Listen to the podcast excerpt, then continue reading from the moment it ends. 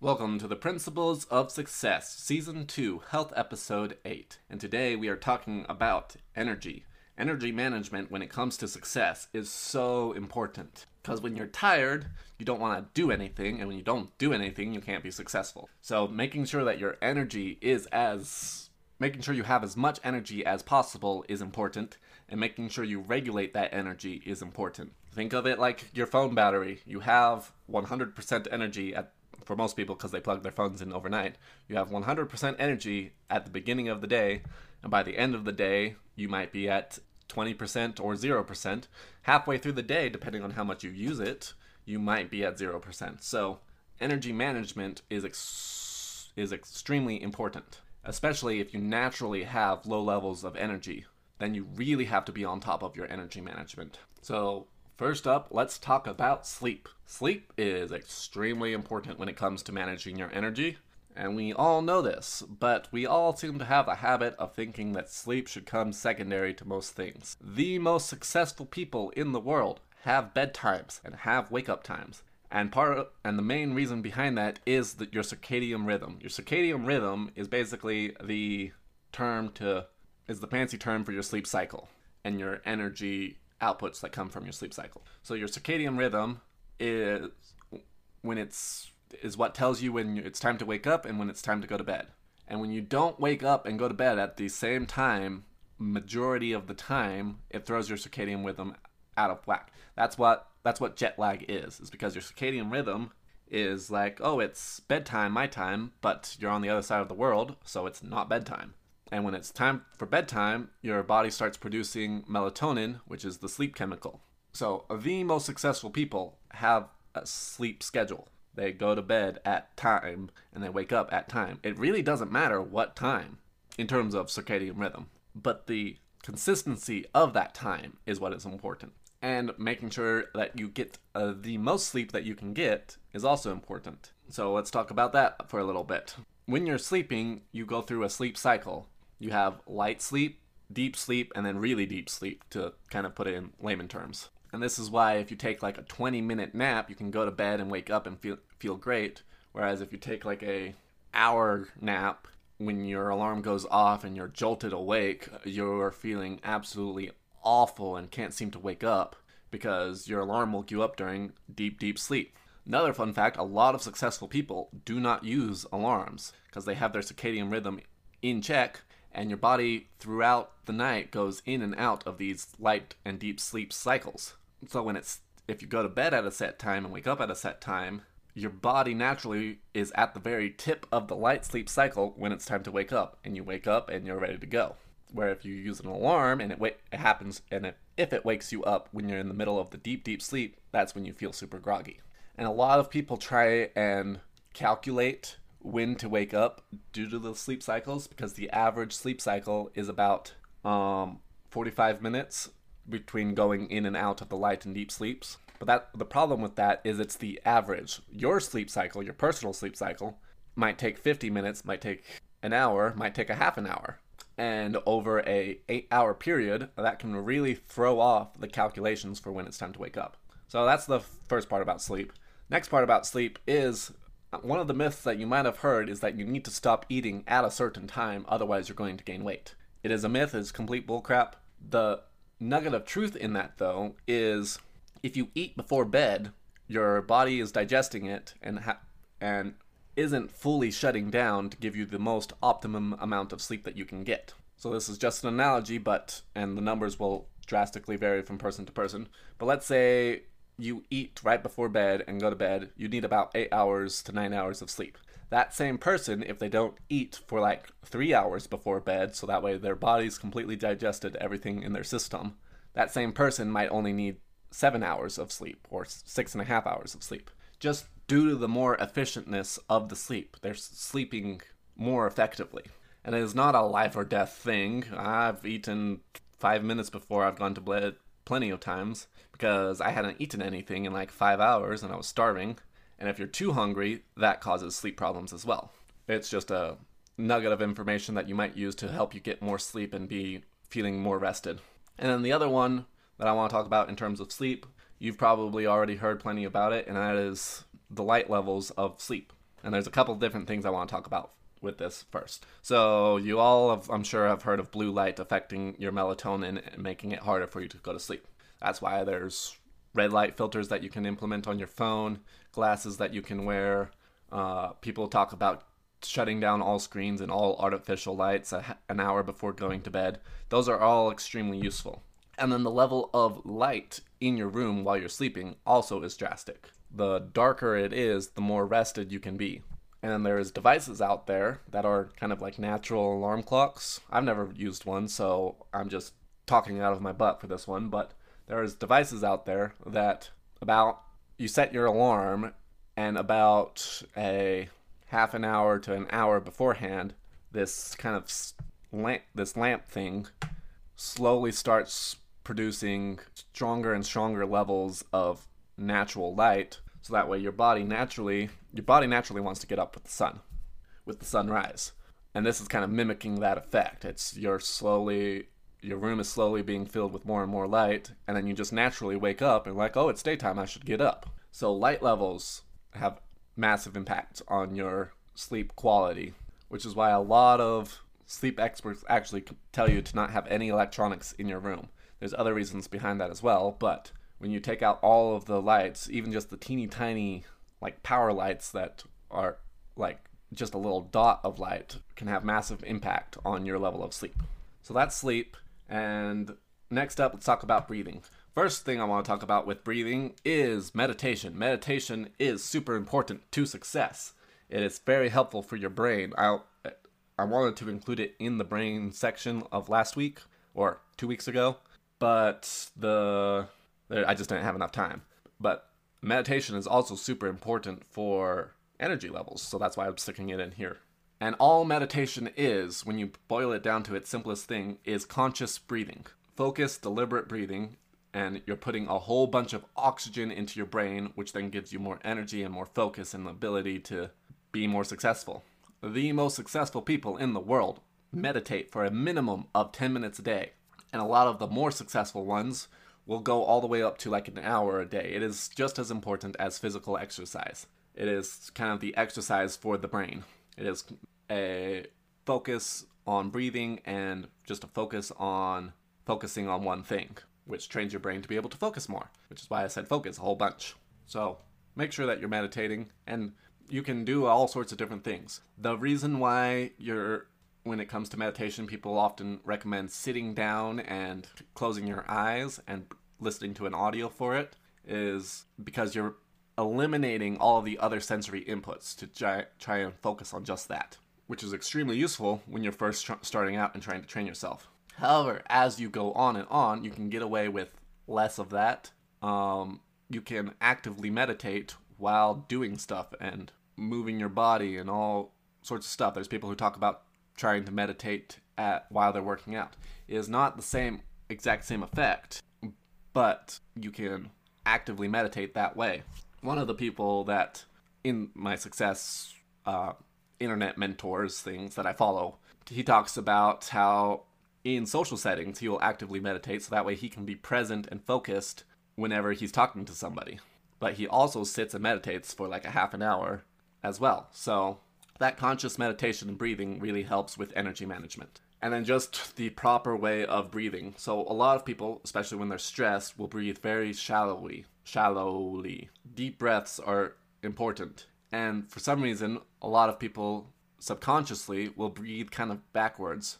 When you're breathing properly, your diaphragm expands when you're taking in a breath, giving more cavity space for that breath to take. And then it collapses as you breathe out. For some reason, a lot of people somewhere in their childhood learn to breathe kind of oppositely, and their diaphragm actually constricts when you breathe in and pushes out when you breathe out. I don't know why. Um, I know there's theories as to why, but you need to practice breathing properly. Breathe when you breathe in, expand your chest, and when you breathe out, collapse your chest. And your stomach is actually where you're supposed to be breathing. And just breathe in and breathe out and you might pause this or do something to just kind of focus on the breathing and making sure that you are breathing properly. Also, you fa- sound more confident when you breathe properly, so there's that effect as well. Mom deserves the best, and there's no better place to shop for Mother's Day than Whole Foods Market. They're your destination for unbeatable savings, from premium gifts to show-stopping flowers and irresistible desserts. Start by saving 33% with Prime on all body care and candles. Then get a 15-stem bunch of tulips for just $9.99 each with Prime. Round out Mom's menu with festive rosé, irresistible berry chantilly cake, and more special treats. Come celebrate Mother's Day at Whole Foods Market.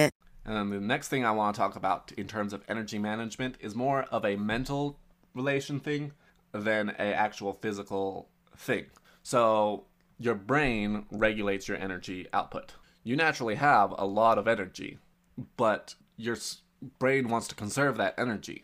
It wants to make sure that you have enough energy in case that uh, if a lion attacks, you can run like crazy. And the perfect example of brain regulating energy outputs is an example of let's say it's raining and you're having to walk it's cold it's wet and you're having to walk two miles. And you have to carry this 50 pound object the whole time that you're carrying it. And let's say this 50 pound object in example one is a bag of sand.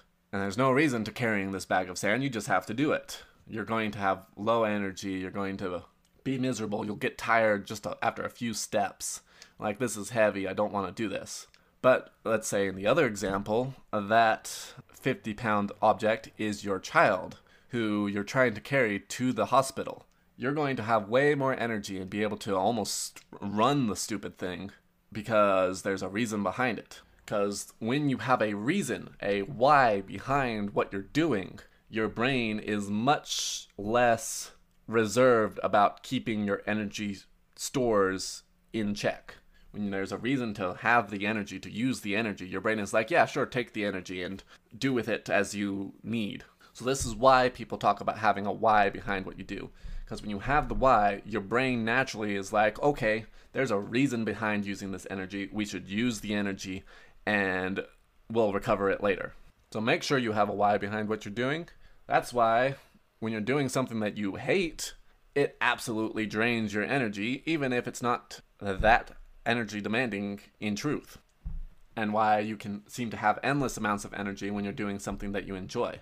Um, the next thing related to this is kind of the decision fatigue. When you're constantly trying to make a decision and go back and forth between what you're doing, that is all burning energy. And when you're burning energy, you're slowly running out of it. So make sure that you're decisive and use the law of momentum to help you because your brain doesn't want to start, but once it's going, it wants to move it feels good to move. Your brain just doesn't want you to start moving. But once you're moving, it's like, okay, this feels good. Let's keep going.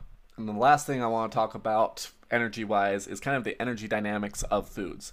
There's, I hesitate in using those phrases because there's a whole lot of um, fields of study that call themselves energy dynamics across the world. When I'm referring to energy dynamics, in this particular sense, on this particular episode, I am talking about what kind of energy you get from what kinds of foods.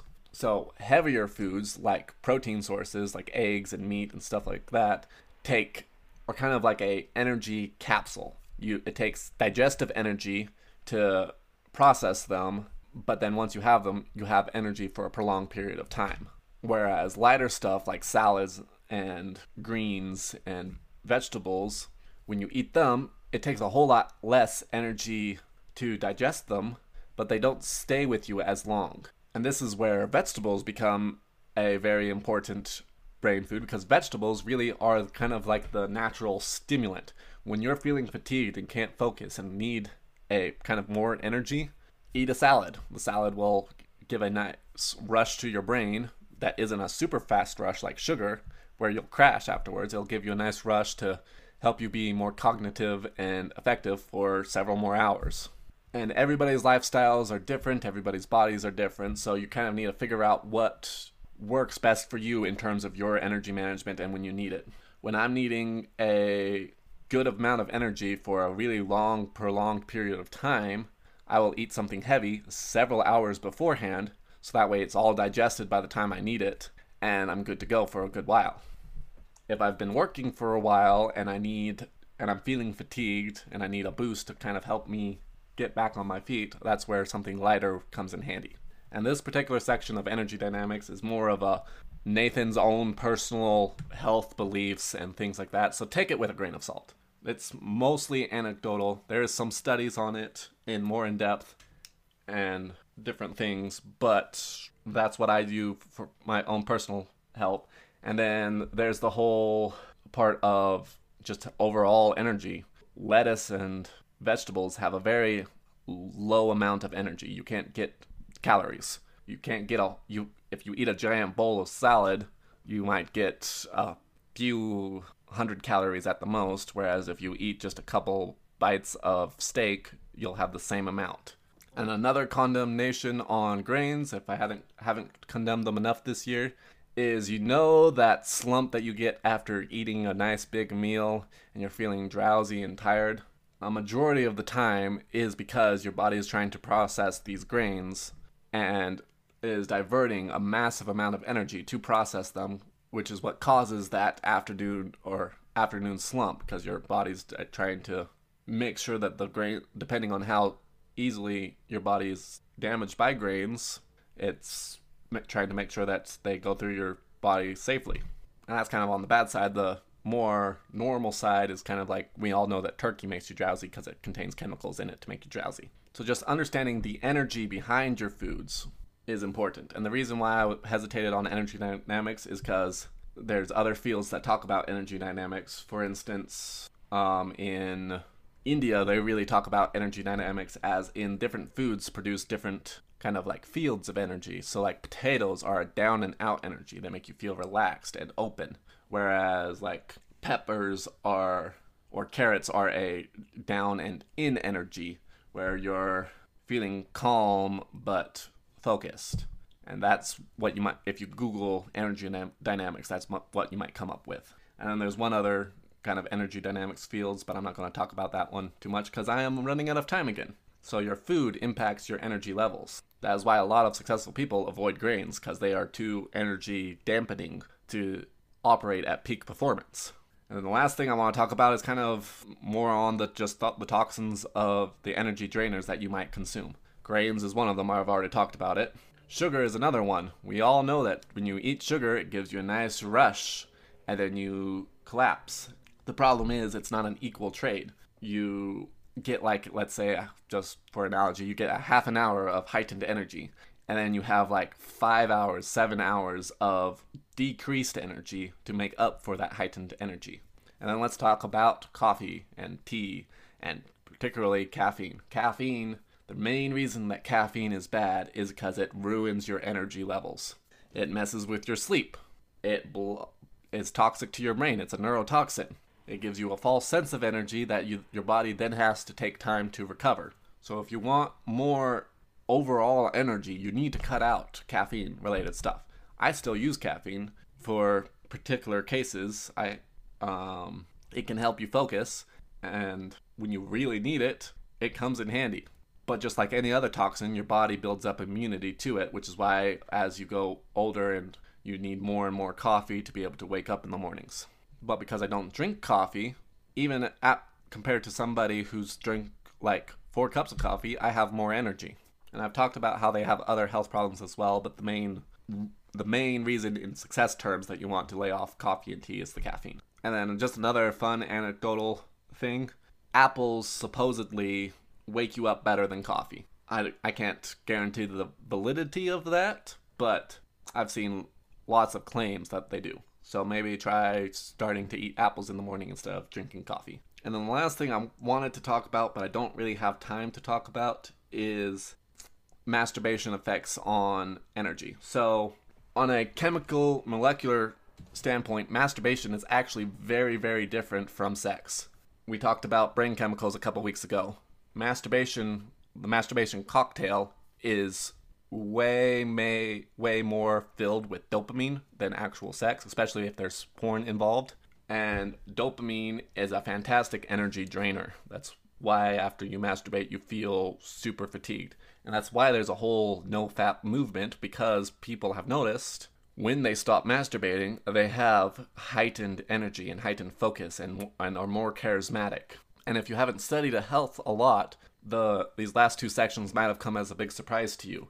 But just remember, there's a ton of money to be made from addictions, and caffeine and porn are super addictive and are super lucrative fields. So those fields want to make sure that people stay addicted, so they'll try and claim that they're both healthy, but the science is very clear that they're not. And I wish I had more time to go into the effects of masturbation and on your energy levels, but you'll have to do more research on that your own and there's I'm sure that the people who will talk about it will have much more of an expertise on it than I do.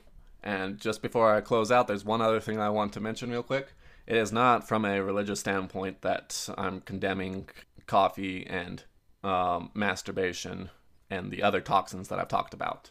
Even pickup artists, whose entire lives and careers revolve around picking up women, condemn masturbation because they have seen the different effects that it has on people.